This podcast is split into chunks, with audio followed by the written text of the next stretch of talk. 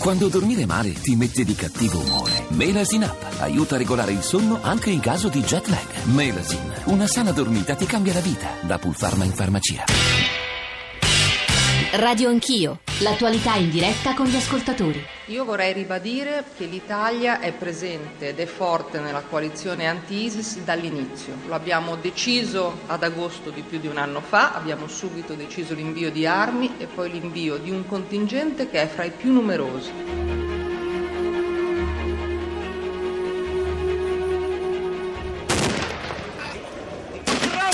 I combattenti curdi Peshmerga in prima linea nel conflitto contro gli jihadisti dello Stato islamico in Iraq e nel Levante.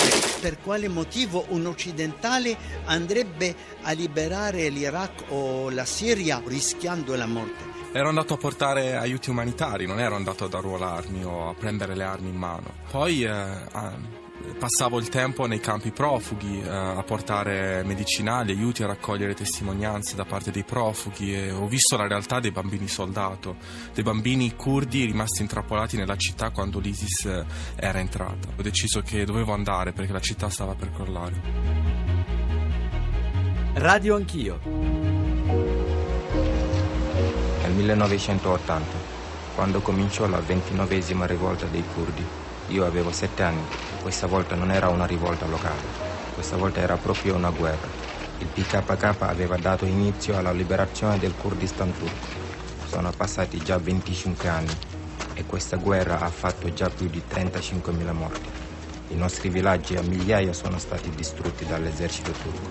Sin dall'inizio sapevo che l'unica cosa giusta da fare era unirmi anch'io alla lotta, ma solo nel millenovecentonovantanove sono finalmente riuscito a diventare un combattente.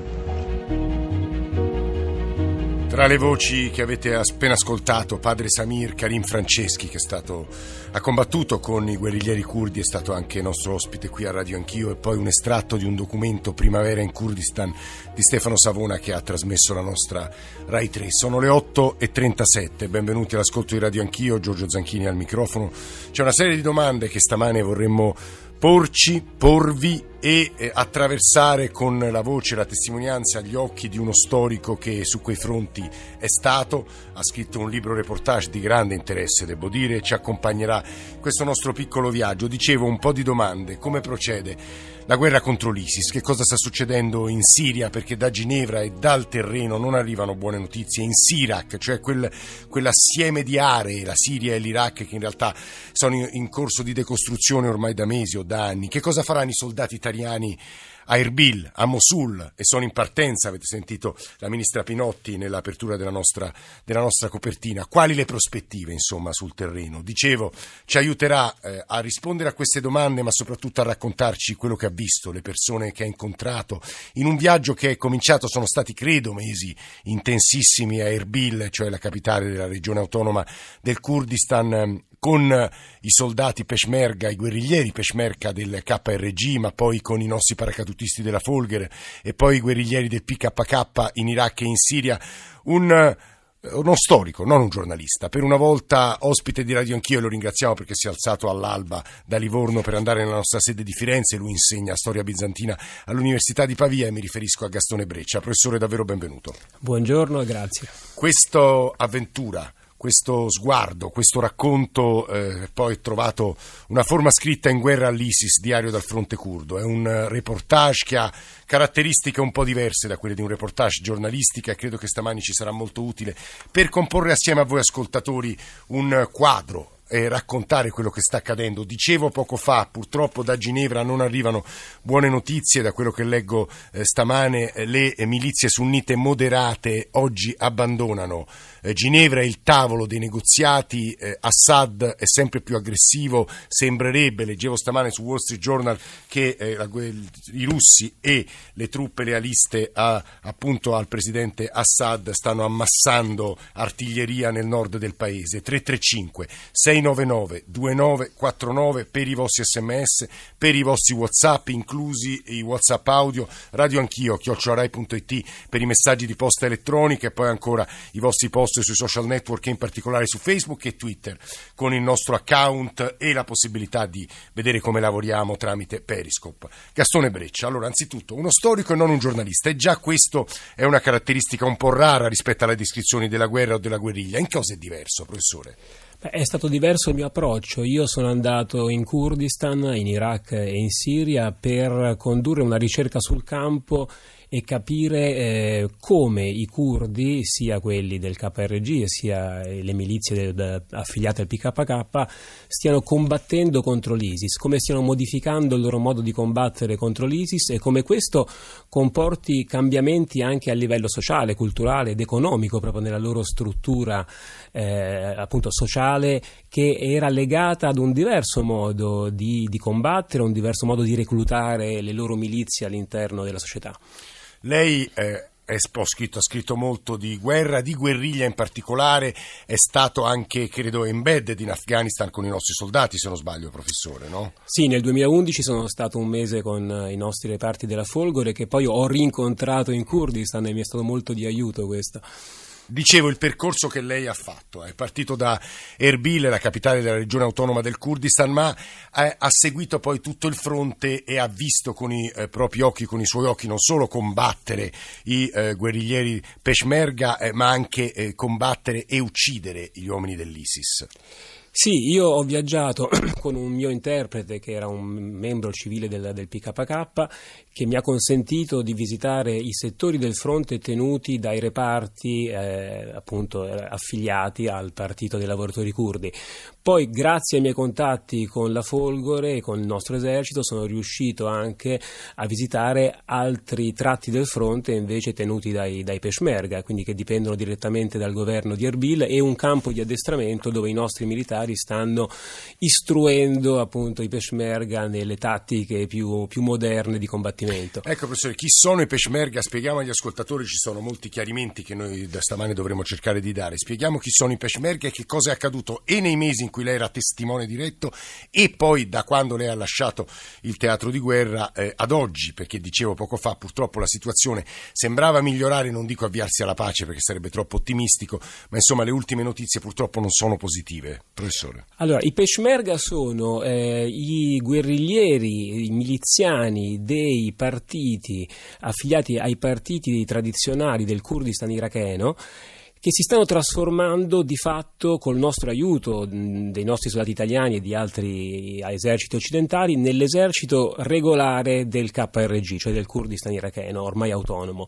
Vanno distinti nettamente dai miliziani, dai guerriglieri eh, che dipendono dal P K K o dal P Y D, che è il, eh, il partito affiliato al P K K al governo nel Kurdistan siriano, che hanno veramente tutta un'altra struttura di comando, non sono aiutati da noi perché sono considerati affiliati a un'organizzazione terroristica, quindi hanno anche un modo di, di combattere diverso, un, veramente delle, eh, una, una struttura, un'organizzazione e delle tattiche diverse sul campo. I nostri uomini che fanno con loro e che cosa ha visto e sperimentato? Lei è rimasto molto colpito, ci sono delle pagine anche molto toccanti perché in fondo eh, sono giovanissimi e giovanissime, coraggiosi, combattono contro spesso uomini, quelli dell'ISIS, che si sono formati poi nei reparti di Saddam Hussein, quindi in realtà eserciti regolari, quindi sono più deboli e meno attrezzati. I soldati, i paracadutisti della Folgore, che cosa gli insegnano?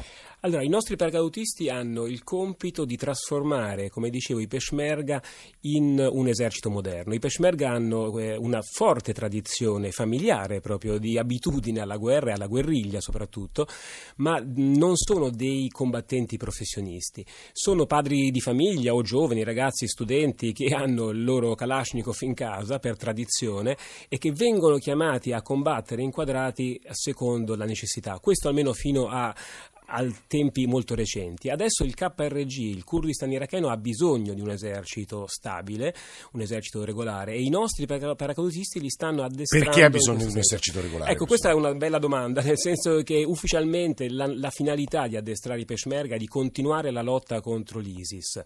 Eh, io ho qualche dubbio che in realtà questo sia lo scopo a lunga, a lunga scadenza. Ma perché? Perché in Iraq, per fortuna, nel vecchio Iraq, l'ISIS ormai è, è stato respinto dalle terre abitate dai, dai curdi. Il Kurdistan iracheno è sotto controllo completam- completo delle milizie kurde, che non hanno eh, interesse a spingersi oltre in terre che non sono loro, che sono abitate da arabi sunniti.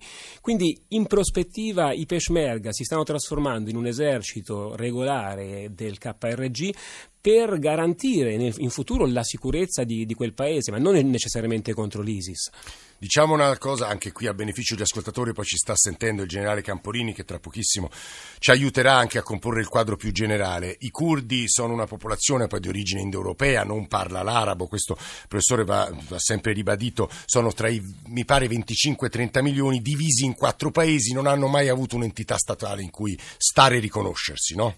Esatto, i curdi sono una popolazione con una, una lingua, anzi più lingue in realtà, perché ci sono almeno due dialetti principali, il Kurmanji parlato nel nord e il Surani parlato nel sud del Kurdistan, più altre, altre sottodivisioni eh, diale, dialettali, che sono uniti da un'idea di, di patria comune, ma sono purtroppo molto divisi invece al loro interno da una tradizione di fedeltà tribale a capi riconosciuti, da un legame territoriale territoriale più ristretto, non il grande Kurdistan ma zone specifiche, e questo ha sempre reso difficile eh, l'emergere appunto, no, di, una, di una spinta comune verso la mh, rivendicazione di una, di una sola patria.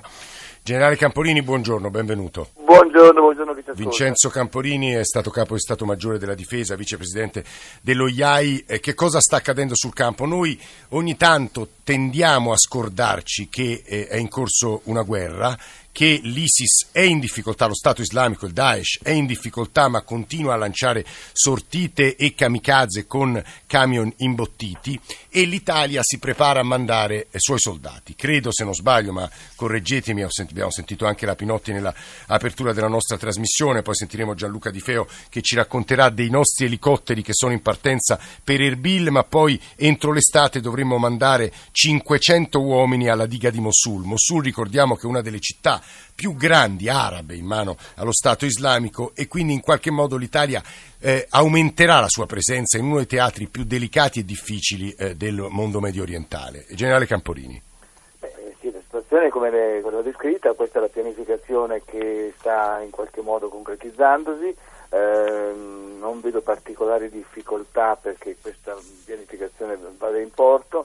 Eh, sono importanti alcuni Uh, alcune delle missioni che vengono in questo momento svolte, che saranno svolte, certo quella della uh, unità per il search and rescue, cosiddetto, per la, il recupero uh, di eh, personale in difficoltà uh, con questa unità di, di elicotteri è un eh, qualcosa di molto importante, perché eh, è fondamentale che chi opera sul terreno eh, sappia che in caso di eh, emergenza eh, c'è qualcuno che si preoccupa di lui. Eh, la questione della diga ormai è ben nota, una diga che eh, ha una fragilità intrinseca che deve essere rimessa in condizioni di sicurezza, e che eh, potrà, essere, potrà esserlo soltanto da questa ditta italiana, che tra l'altro è anche questo un fiore all'occhiello della nostra tecnologia.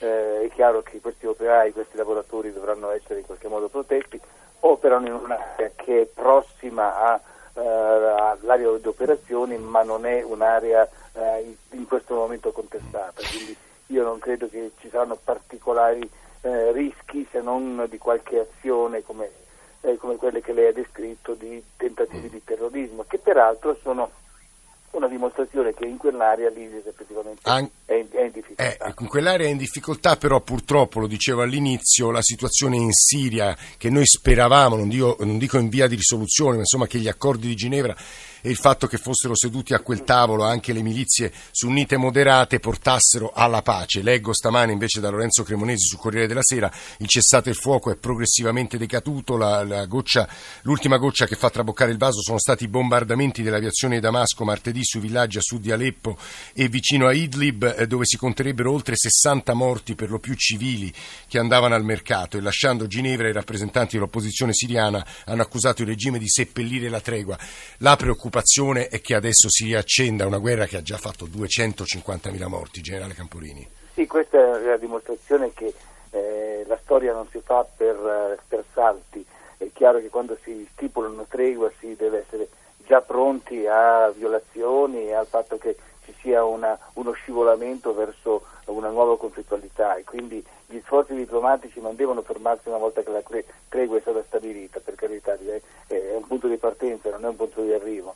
È chiaro che però, a mio avviso, il fatto che sia stato qualche settimana fa raggiunto questo accordo, eh, ancorché oggi in qualche modo sconfessato dai fatti, eh, consente di essere ottimisti, perché su questa base si potrà insistere per eh, nuovi incontri, nuovi colloqui che devono, e questa è una mia posizione personale, devono coinvolgere tutti gli attori sul terreno. Eh sì. Io trovo abbastanza mh, inconcepibile che a, alcuni degli attori principali, per volontà di una delle potenze in gioco, eh, non possano esprimere il loro, il loro, il loro eh, anche potenziale. A chi si riferisce, dialogo, generale Camporini?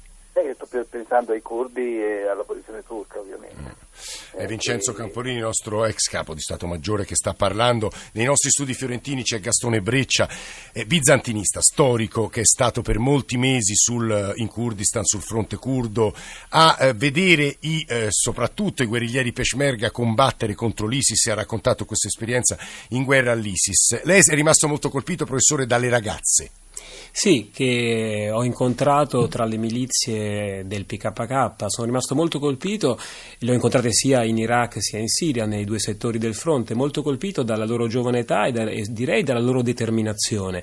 Ho incontrato veramente delle ragazze di, di venti anni con già alle spalle esperienze di combattimento. Che non temono la morte. Che non temono la morte, ma esperienze terribili. A Kobane mi hanno descritto di combattimenti casa per casa, ferocissimi, e che dicono tranquillamente: ma noi siamo disposti a continuare a combattere finché ci sarà bisogno, non pensiamo alla famiglia, allo studio, a niente, finché c'è bisogno di noi siamo pronte a continuare. Con quale obiettivo? Qual è il loro progetto? È il progetto delle, delle milizie eh, che dipendono dal P K K è ottenere come prima, primo traguardo una regione autonoma anche nella Siria settentrionale, e qui purtroppo, e mi ricollego a quello che diceva il generale Camporini poco fa, c'è l'ombra lunga della Turchia che impedisce un po' ecco, un esito di, di questo tipo. Lei, lei diceva le ragazze del P K K che non temono la morte, ci sono alcune pagine su quella che è stata definita la Stalingrado dei curdi, cioè la battaglia di Kobani, e, e stiamo parlando con Gastone Breccia. Se volete tra l'altro porre domande, interloquire, perché è sempre un tema, quello della violenza, che suscita perplessità fra i nostri ascoltatori, della guerra e della violenza e dell'uso delle armi, soprattutto tra i giovanissimi, e credo che sia interessante riflettere con Gastone Breccia, e questo tema l'ha anche studiato molto. Tre tre cinque sei nove nove due nove quattro nove, poi Radio Anch'io chiocciola rai punto it per i messaggi di posta elettronica. Dicevo, eh, Kobani, loro hanno ascoltato a, veramente a pochi metri da loro stessi i soldati eh, dello Stato Islamico, se soldati vogliamo chiamarli, che parlavano, perché alcune di loro capiscono e parlano l'arabo, alcune delle, delle, delle ragazze soldato del P K K, e anche l'orrore che avevano i soldati dell'ISIS all'idea di combattere contro delle donne. Sì, questa è una cosa che li colpiva molto, che non riuscire a sfondare in alcuni settori eh, di Kobane, appunto all'interno della città, e questi settori erano difesi soltanto da unità femminili, perché eh, in Siria sono divisi tra, appunto, tra miliziani, eh, reparti miliziani eh, di soli uomini e di sole donne. Questa era una cosa che li, li faceva impazzire, letteralmente non si spiegavano come fosse possibile che delle ragazze fossero così ostinate nella difesa di settori della, della città. Che paura avevano i soldati dell'ISIS? Ma eh, io credo che alcuni di loro si sentissero disonorati, no? Dal, dall'essere sconfitti da delle donne. Nella loro concezione questa è qualcosa che eh, rendeva la loro prospettiva di guerra eroica nel nome di Allah, la, la, la sviliva immediatamente.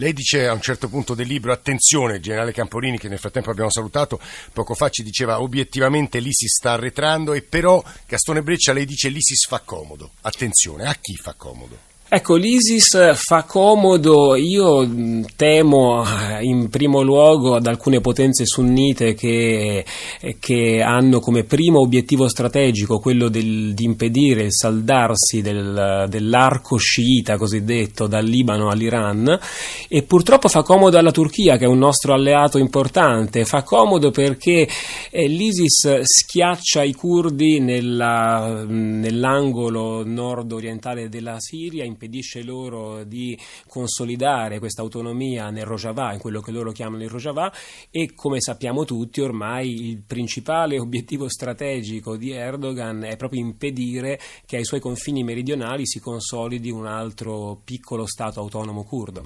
Gastone Breccia, in qualche fotografia del suo libro reportage si vede lei stesso con dei fucili che spara accanto ai Peshmerga, che prova, immagino, le armi e non spara ai guerriglieri del, dello Stato Islamico. Il tema della violenza, perché alcuni nostri ascoltatori dicono: ma in fondo state discutendo come se fosse nulla di morte, di ragazzi che sparano, di ragazzi che uccidono. Lei immagino che se lo ponga, perché lei poi fa lo storico, non fa il soldato.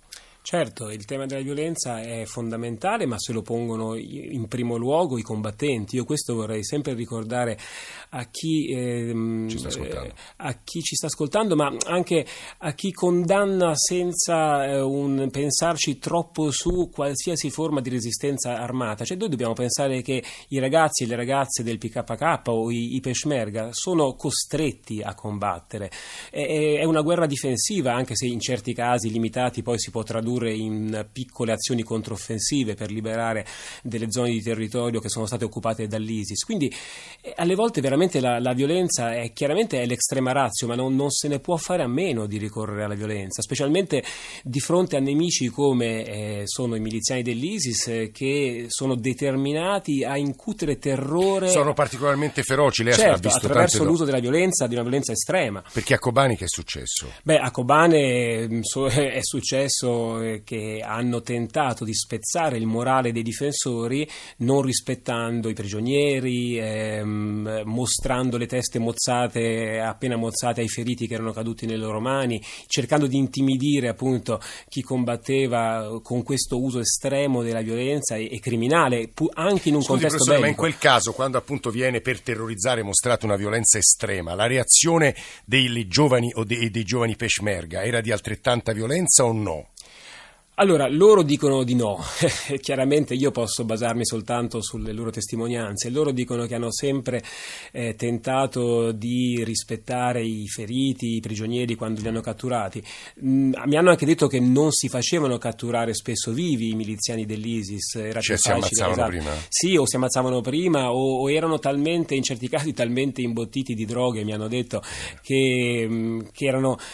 quasi disposti perché appunto. In quei casi spesso per vincere la paura ci si droga tutti. Sì, questo è un, è un aspetto, diciamo che è un aspetto che ha una lunga storia. Sono uno storico militare, eh. è una, ha una lunga storia nella, nel, nella storia delle guerre umane, nel senso che ci si drogava probabilmente duemila anni fa per andare in guerra, eh. ci si ubriacava nella prima guerra mondiale, quindi eh. non è una novità. No, lo dico, è interessante quanto ci sta dicendo Gastone Breccia, perché cominciano ad arrivare anche dei messaggi che ricordano la prima guerra mondiale, la seconda guerra mondiale, come affrontare la paura, i giovanissimi che andavano sul fronte, soprattutto della prima guerra mondiale, sulla quale ha scritto Gastone Breccia, che nei nostri studi eh, di Firenze e che in guerra all'ISIS racconta quest'ultimissima guerra che stiamo vivendo. Tre tre cinque sei nove nove due nove quattro nove per riflettere sui tanti temi, teatro di guerra, ma in fondo, come avrete capito, sono anche temi più di lungo periodo sulla violenza dell'uomo che stiamo affrontando. G R, torniamo assieme.